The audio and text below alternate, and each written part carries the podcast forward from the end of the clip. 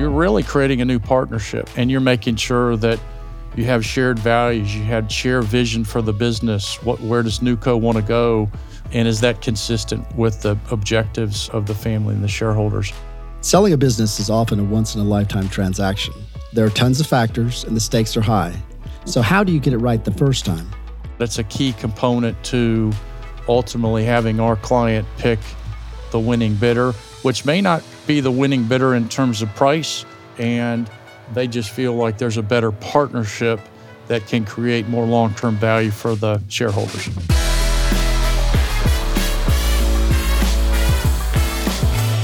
I'm Patrick Pacheco, and you're listening to In Good Companies from Cadence Bank, the podcast where we answer the toughest questions facing your business and guide you through the company lifecycle from start to sale and success to succession.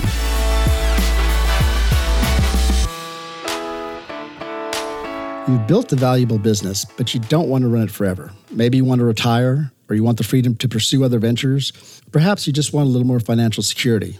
You put nights, weekends, heart, and soul into making your business operational and profitable. So, how do you transform that business into liquidity? How do you cash out your chips at the end of the night? Well, the short answer is to sell your business. But that's an answer that only leads to more questions. Because who do you sell it to? How do you know you're getting the fair price? How do you manage what would be, for many of us, a once in a lifetime transaction? The first step is to talk to the right people, and that's what we're doing today. So I'm BJ Green with Cadence Banking in the state of Georgia. BJ is the Georgia Commercial Banking Executive at Cadence, and he's focused on financing needs of mid sized companies. And though he doesn't conduct business sales himself, he introduced us to someone who does. We try to be strategic advisors to our clients and prospects. And when we find situations where a business owner may want to sell or look for some type of liquidity event, I like to bring in somebody that I feel very confident in, that I think will handle the situation the right way and be as professional as you know we would hope. And so VRA would be a very first call for us.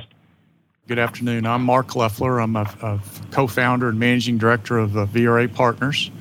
It's a boutique investment bank here in Atlanta. Probably 60 or 70 percent of our business is what we'd call sell side M&A advisory. So representing sellers of companies uh, seeking liquidity events and helping them find new partners. Both BJ and Mark are technically bankers, but they specialize in very different things. I think the big differentiator between what Mark does and what we do is Mark is really looking for that growth. And I think a prospective buyer is coming in to see what is the art of the possible over the next three to five, seven years if they were to own this business.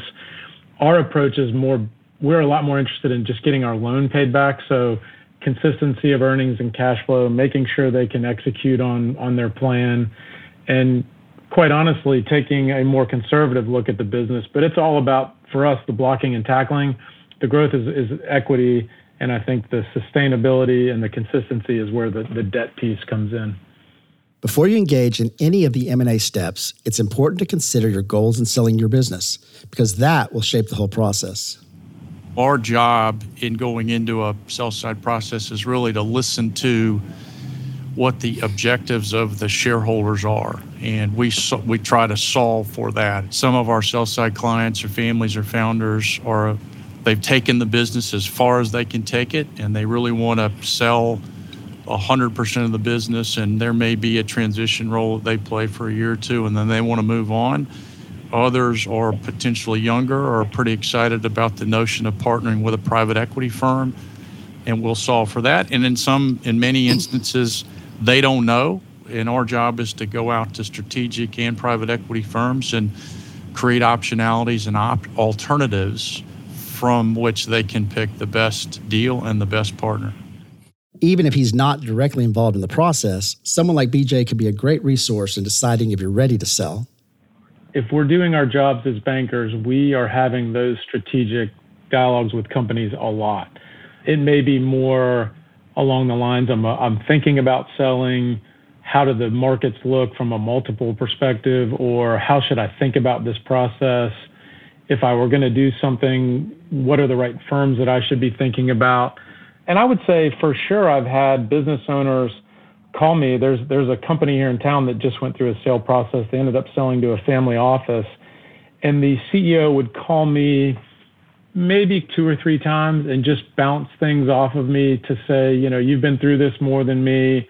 Am I thinking about this the right way? Are there hidden issues or concerns I should have? Or this is how it's going. Can you just react? And so it's just a part of being a banker. I think you get to know these people, they trust you. And so you're in a unique position to, to help them and give them advice that uh, because you've been there before and you've got the experience to maybe help them. For most of these business owners, it is the first and only time that they will sell a business. They have built it from scratch over 15 or 20 years. It's their one shot to do this and get it right. And so they are very careful and sensitive about how it's executed and doing it the right way. And I think that lends itself to some dialogue. Sometimes, before you've even considered selling your business, opportunity comes knocking. But BJ has some words of caution if that happens. I'm sure that you get calls every once in a while from, from business owners, clients that say, BJ, I got I got an offer to buy the business today, just out of the blue. Somebody sent me a letter and say they want to buy my business for X. How, how do you suggest uh, business owners handle that type of approach?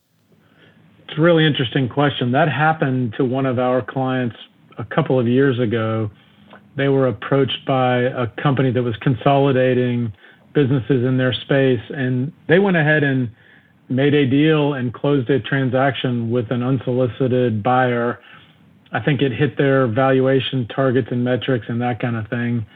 My advice would be, and I would strongly discourage sellers from doing that. I think that it's in their best interest to hire somebody like Mark and at least have the conversations with a professional investment bank to talk about all the different trade offs that may happen, if you will, and thinking about who you're selling to in my mind, the best way to reach the right valuation is to run a process. It may be a limited process, but I think swinging at the first pitch doesn't always provide you with the best outcome. So if you can be a little more thoughtful, a little more patient, think a little more globally or broadly about the situation, I think that tends to lend itself to either A, maximizing the value, or B, giving you some ideas or thoughts that you hadn't considered that may be longer term better for you and your family situation because there are, there are just circumstances that you may not even be aware of that a professional advisor can raise and help you.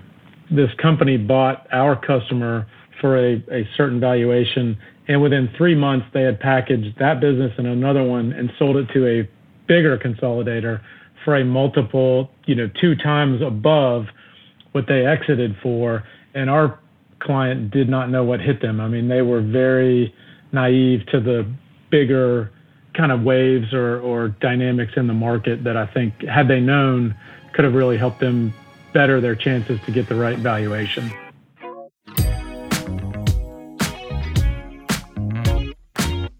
Speaking of valuation, it will be one of the most critical factors of the M&A process.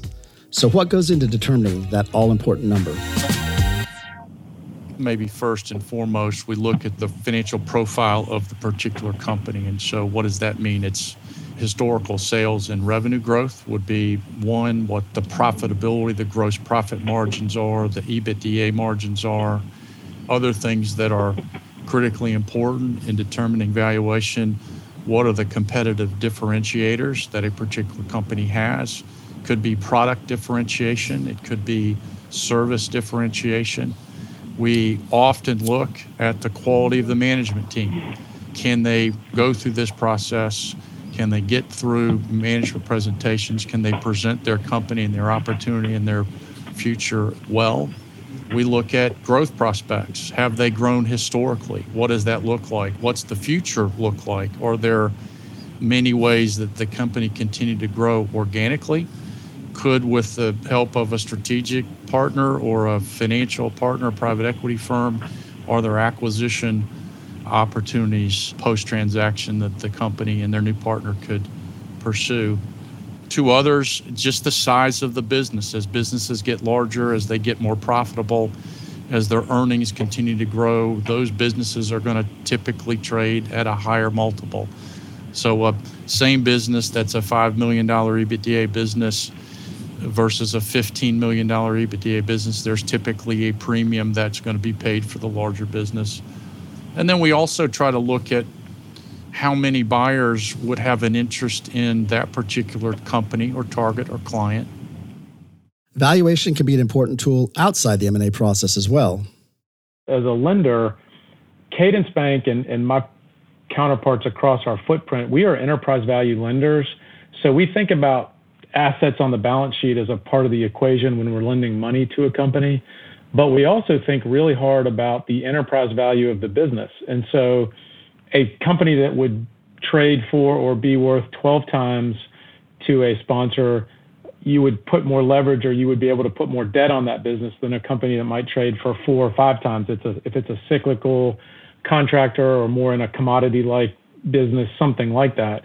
And so it's always helpful for us, and we would call someone like you know like Mark to to help us with valuations if we're thinking about lending into a situation to make sure that we're getting the debt to equity ratios right, you know, based on the valuation of the business. Of course, there will be factors to your valuation that will be determined by the market at large. So when you sell also plays an important role.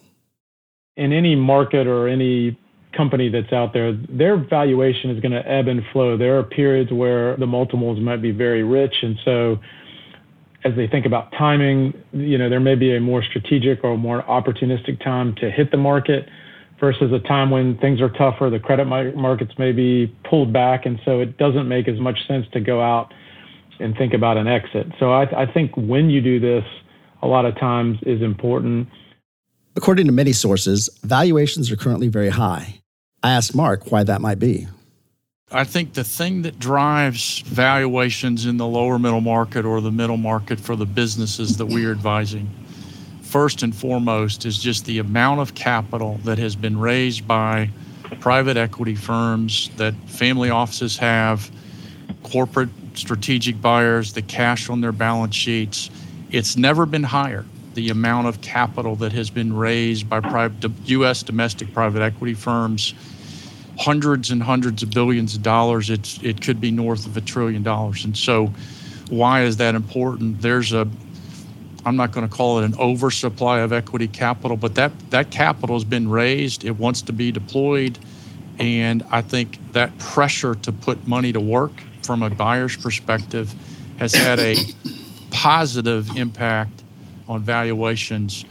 The asset class of private equity is not going to go away it's becoming the managers are better. They're better at buying businesses. They're better at improving those businesses. And so the large institutions, insurance companies, endowments, pension funds are continuing to allocate more of their dollars into private equity. And that's just great for for us. It's great for Cadence. It's great for our sell side clients who are seeking liquidity and that's not going to change. Interest rates can have an impact on valuations. Geopolitical events can have a temporary impact on valuations, but it's a very good market. and It's only going to get better. Beyond valuation, there are many things that could make your business attractive to a potential buyer. I think that it's what is the secret sauce? What sort of differentiators does that particular company have? What are its products better than the competition? Is it leading in a particular industry? Is the service that they're offering somehow differentiated or better? Does it fill a particular hole that a number of strategic buyers may not have in their company or in their arsenal? So I think it's you know how that particular company stacks up relative to its competition in the industry. I think most buyers are looking for companies that they can buy or invest in that have terrific growth prospects. Buyers will pay up for businesses that are growing and can continue to grow, their growth multiples. I always go back to the quality of the management team. Is this a team that can, with the support of a new controlling shareholder, continue to grow the business without a lot of oversight from a private equity firm or strategic, and, and I think those are the primary drivers of value. When you're getting ready for a sale, there are a number of areas that you can improve in your business to increase its value before it hits the market. In fact, this is an area that Mark thinks is critical. The planning and the preparation for a sale is key. I, I would say that the best transactions for us are ones where there could be weeks, if not months, of thought, preparation, analysis before a process is ever run. So when I think about getting a company ready for a transaction, it's things like professionalizing the management team, looking at the team. Are there any holes in the management team? What are the challenges that I probably need to think about addressing before a, sale process? So, uh, you know, valuation's high, great time for maybe a business owner to consider a sale. What do they need to do to prepare for that sale? What do they need to do ahead of time to make sure they're going to going to maximize value? Number one is having a clear understanding of what the shareholders or the family or the founders' objectives are. Is there a number that they need to get to for whatever reason in terms of valuation? Is there a succession plan? What are the key objectives of the transaction? Share those objectives and goals with your team. Our job is to solve for those objectives. And if, if we can't, in the pitch or the presentation part of our prospective engagement, we're going to be very upfront about what we can deliver and what we can't. We've sold a number of businesses where, you know, the first meeting was here's what we think the valuation is going to be, and here's the process, and it doesn't achieve the objectives of the shareholders. They sit back, they ask, well, how do we get to a valuation of X? And we'll help them think critically and objectively about what the business needs to look like, what do they need to put in place, where do they need to be from a financial standpoint profile in order to achieve those valuations that they're after. It's also important to think about your counterpart's objectives, and maybe more importantly, their deal breakers. Start thinking like a buyer. Identify challenges, weaknesses, holes in your company that a buyer through a, a sale process is going to uncover and be concerned about. So that could be things like holes in your management team. Do you have a CFO? Do you have an adequate sales force? Do you have enough leadership to continue the growth of the business? It could be things like identifying weaknesses in a particular business. So, customer concentration, vendor concentration, uh, lack of financial and accounting controls a sale is a team effort, so part of your preparation should be assessing and assembling your team. I think the second thing, which I think is important, well in advance of a, a transaction, is building a team of trusted advisors around you that can help you think about your business and that sale process objectively. So who who are the team members that are critical to that? So it it could be your commercial bank or your corporate banker it clearly is you're going to need an investment bank to kind of help you run through that process. You're going to need a very good uh, corporate M&A lawyer. You're going to probably need a good tax lawyer to help you through these transactions. You're going to need a great accounting firm that may be able to take your reviewed financial statements and get them to audit financial statements. I think those are the key members of the team that will help make that sale process as efficient as possible. I'll add on to that because I used to, like I said, I used to practice law, but I worked on the personal side, so personal trust, uh, estate planning, and transactions are a fabulous time to do your your personal planning, leverage that deal. So it's almost like you need two teams. You need your personal lawyer you know tax lawyer you need your business tax lawyer you need your estate planning lawyer and your corporate lawyer. You know you need all the same characters on the other side of the fence trying to figure out how it works with your personal planning. At the same time it's working you know what's best for the business. And it can be a little overwhelming for for buyers or for sellers but when they do it i, I mean i've just seen that just knock it out of the park on on what they've been able to accomplish. And your team doesn't just include the people conducting the transaction. This is a good time to evaluate your management team because they are a huge part of the value of your business. Let's just focus on private equity firms for a second. Very rarely is a private equity firm going to do a transaction, proceed with a transaction if it doesn't have the utmost faith in the existing team to continue to run that business. And I would tell you that in my experience, companies that are going through a sale process really need the help to bring in and professionalize their management team. And I think sometimes it can be a blind spot that they're not either aware of or haven't felt the need to address. And, and I'll give you a, a, good example. So, a lot of private companies, let's say, as for an example, 100 million of revenue or 150 million of revenue. They might have a CFO on the staff that is more of a controller that's done a really nice job helping helping them grow the business and handling the accounting piece, but may not be a strategic thinker or somebody that might show well through a sale process. And so you could be a little pound wise, penny foolish, where you're not thinking about that person and how they might be received through a sale process. And so professionalizing that position, getting the right person in that seat can really provide a buyer with a different viewpoint of the business and have a more interesting or a more thoughtful approach to the company. And so getting that right person in the chair that will show a little better and bring a little more credence to the management and leadership of that business can really help you from a valuation perspective. And I think that holds true in marketing, your chief legal counsel, all those things. And so spending a little money a year or two out to get the right people in the right seats can really do and go a long way as you think about what that sale looks like and how a prospective buyer might view the management team. Now that you've prepared, it's time to start the M&A process. But with so much at stake, it's worth understanding what M&A really means for mid-market businesses. In your experience, Mark, how many times are we looking at something that's a true merger of, of a strategic partner, and how many times is it really just an acquisition? I mean, people call them mergers, but I, it seems to me like more times than not, it's an acquisition of one business by another. That's completely right, Patrick. I, if you think about our business and probably even Cadence clients or customers, bank customers, I would say a vast, vast majority of the transactions that we are doing, the control transactions that we are doing, are acquisitions. It is acquiring a 51% stake, an 80% stake, a 100% stake. And so in the lower middle market or middle market, those are largely going to be acquisitions.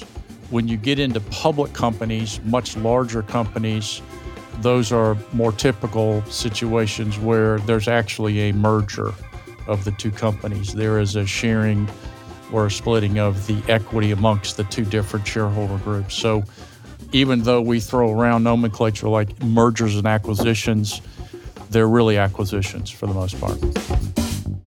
But whether it's a merger or an acquisition, what you're really gaining is a new collaborator, someone who you'll continue to work with or will carry on the legacy of the business that you created. In a lot of the private equity firm transactions that f- firms like ours are going to orchestrate and lead, you're really creating a new partnership. So you are you're getting a liquidity event. You might sell 70% of the business, and the rest of your proceeds you're rolling over into NewCo. And so you've got a good partner.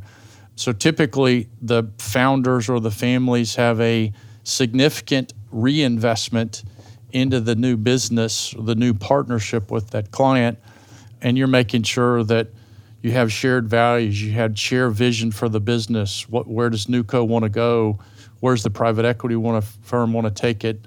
And is that consistent with the objectives of the family and the shareholders? So, answer is oftentimes it does work, but it's a key component to ultimately having our client pick the winning bidder, which may not may not be the winning bidder in terms of price. It may be they came in second or third place, and they just feel like there's a better partnership that can create more long term value for the uh, shareholders. Finally, now comes the sale. But with so much at stake, there's a careful process to ensure no stone is left unturned. And if you thought we were done with preparation, you're sorely mistaken. When we think about the phases of a sale process, it generally falls into three buckets, if you will. The first is really the preparation phase. And so, you know, that could take, depending on the sophistication of the client, four, five, six weeks to get ready to go to market. So, what does that entail? It's our team, uh, the legal team, doing diligence, getting organized, fixing holes in legal documents that are going to get uncovered, you know, down the road. It's really creating the marketing materials that are going to end up with uh, prospective buyers. So the book or the confidential information memorandum, the teaser, the executive summary, and ultimately the management presentation. We typically like to see our clients do a sell side quality of earnings analysis. which kind of supports on a somewhat independent basis the earnings that we are presenting in the in the document, and then ultimately preparing a data room that down the road the buyers are going to have. Once those materials are drafted, the client signs off on those. They sign off on the buyer's list, which is a obviously critical component. That leads you into the marketing phase, which could be another eight to 10 weeks. And so, without getting into great detail, that's where we'll start approaching buyers. We negotiate non disclosure agreements or confidentiality agreements. Books go out, confidential information memorandums go out. There's, depending on the scope of the process, could be hundreds of questions that we're entertaining from various buyers. And ultimately, about a month into that marketing process, we'll get what we call indications of interest that's where the prospective buyers will come back and say, we think ABC company is worth X to Y.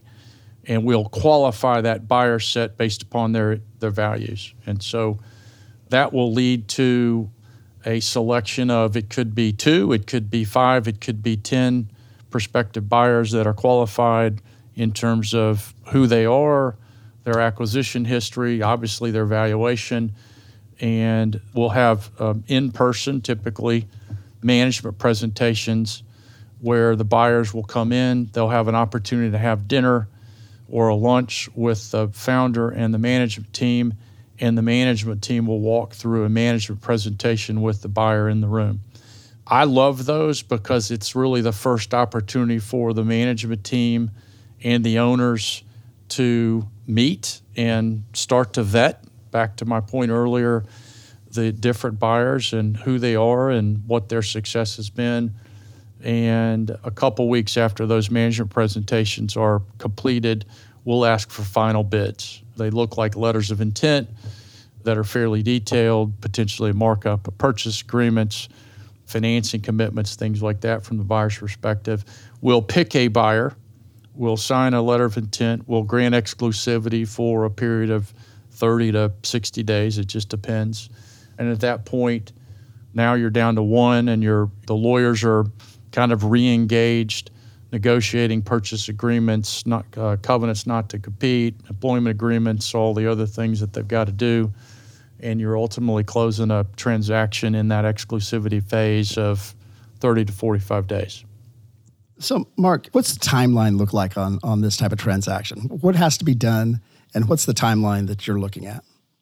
Once a client has decided to engage and move forward with the process, understanding there could be weeks and months prior to that where they're kind of getting ready, they're building a team, getting ready for a transaction. We generally tell our clients that if it's going to be a, a sale process, again, whether it's 20 buyers or 220 buyers, it's generally going to take five to six months it's a long process, but it's not an unduly long process. It seems to move along fairly quickly. No, I think if you hire a reputable investment banking firm that is really, really good at these processes, that's generally the cadence, no pun intended, the time that it takes to complete these transactions. And of course, there's a very important thing that shouldn't be forgotten during the sales process how about running the business while you're doing all this? Uh, is focus lost at times on during these transactions? The honest answer is even if you're very well organized, even if you've got a great team of people that can help, management team members that can help you go through this process, it's a second job. And so making sure that you're very well prepared on the front end before the process starts You've hired a team of investment bankers and lawyers and accountants that can shoulder the burden, the due diligence burden that is going to come as a result of approaching a number of, of investors. And just prepare your team for the fact that there's going to be a number of long days and long nights, but it's going to create a great transaction. Obviously, we're trying to create a win win with the merger here, Bancorp South and, and Cadence, I, I understand that when you say it's two jobs because it it is two jobs. You have your day job, then you have the okay, let's integrate everything, and uh, it definitely takes a lot of focus. And just like you have to continue to manage your business throughout the transaction, you've also got to keep a finger on the pulse of your employees. Do you see team members get concerned and, and try to jump ship when they start hearing rumors of a sale, or, or they talk to them and, and try to involve them from the start and say, hey, I'm looking at this process, and all of a sudden it seems like if a competitor gets wind of it, competitors also coming in and trying to snag your key people because they're nervous. It's a great question, and it's always a concern, especially with the family owned, kind of closely held businesses. And so it goes back to what the ultimate objectives of the the shareholder or the family is. If there's an inclination that they would like to do a transaction with a private equity firm, take a liquidity event, partner with a good firm, grow that business, and there's a second bite of the proverbial apple down the road. That's a wonderful situation where the owners can get with the management team and say, We are going to go out and find a financial partner that is going to invest in this business, that is going to invest in you all, that you all are going to end up having an equity role in the business if you don't have one right now. And it tamps down the inevitable anxiety that management team members are going to have about a, a transaction and what, what happens to their job. It goes back to private equity firms aren't going to buy a business if they don't have you know faith in the team to run that business.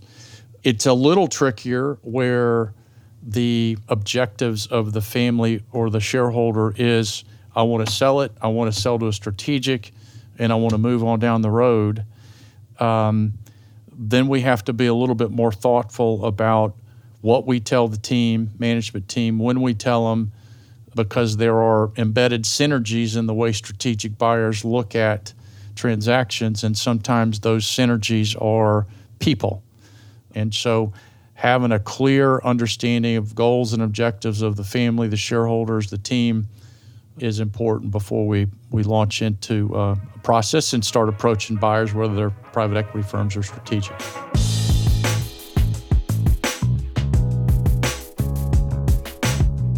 Between maintaining your business, all that preparation, and the process itself, that's a lot to juggle. So, BJ's advice give yourself a head start. I think the one consideration that I would say is that all those things take time. So if you decide you want to sell your business, you don't just snap your fingers and in three months you've got a check sitting in front of you that's for the, your dream value of the business. It can take you know a year or more to get the right management team around the business to make sure you've got the accounting firm, and you might need a couple of years of audits to help you think about kind of maximizing the value of the business start earlier than you think you need to. So I would make sure that if you have this idea that in the next couple of years you want to sell your business, I would get in front of a, a Mark at VRA early and just listen. You know a lot about running your business, you know a lot about the industry you're in, but you probably haven't been through a sale process before. And so let somebody that's done this a hundred times talk to you intelligently about the team on the field, the timing, the professional nature of, of the reporting that you have financially and otherwise, and do your homework and, and really start to think about how you might do that. And then the second thing I think is, and we've talked and hit on this a lot, you kind of have to know what you want to do. Do you want to run that business, continue to do it? Do you want the liquidity event?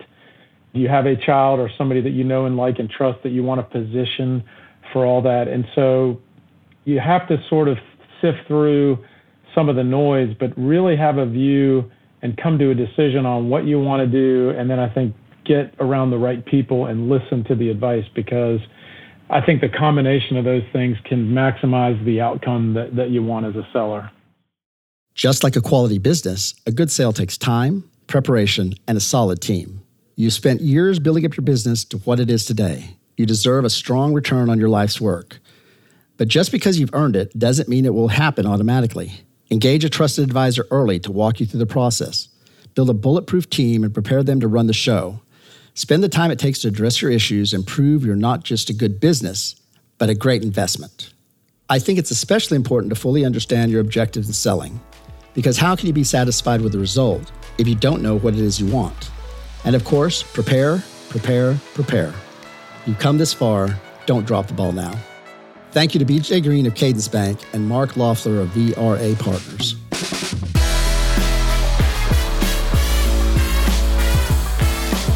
In Good Companies is a podcast from Cadence Bank, member FDIC, equal opportunity lender. Sheena Cochran is our production coordinator. Our executive producer is Danielle Cornell, with writing and production from Andrew Gannum and sound design and mixing by Alex Bennett at Lower Street Media. I'm your host, Patrick Pacheco. If you've made it this far and you got something out of the episode, why don't you go out and give us a five star rating in your podcast app? It's the best thing you can do to help the show grow and reach more people. And join us next week because when you're with us, we're in good companies.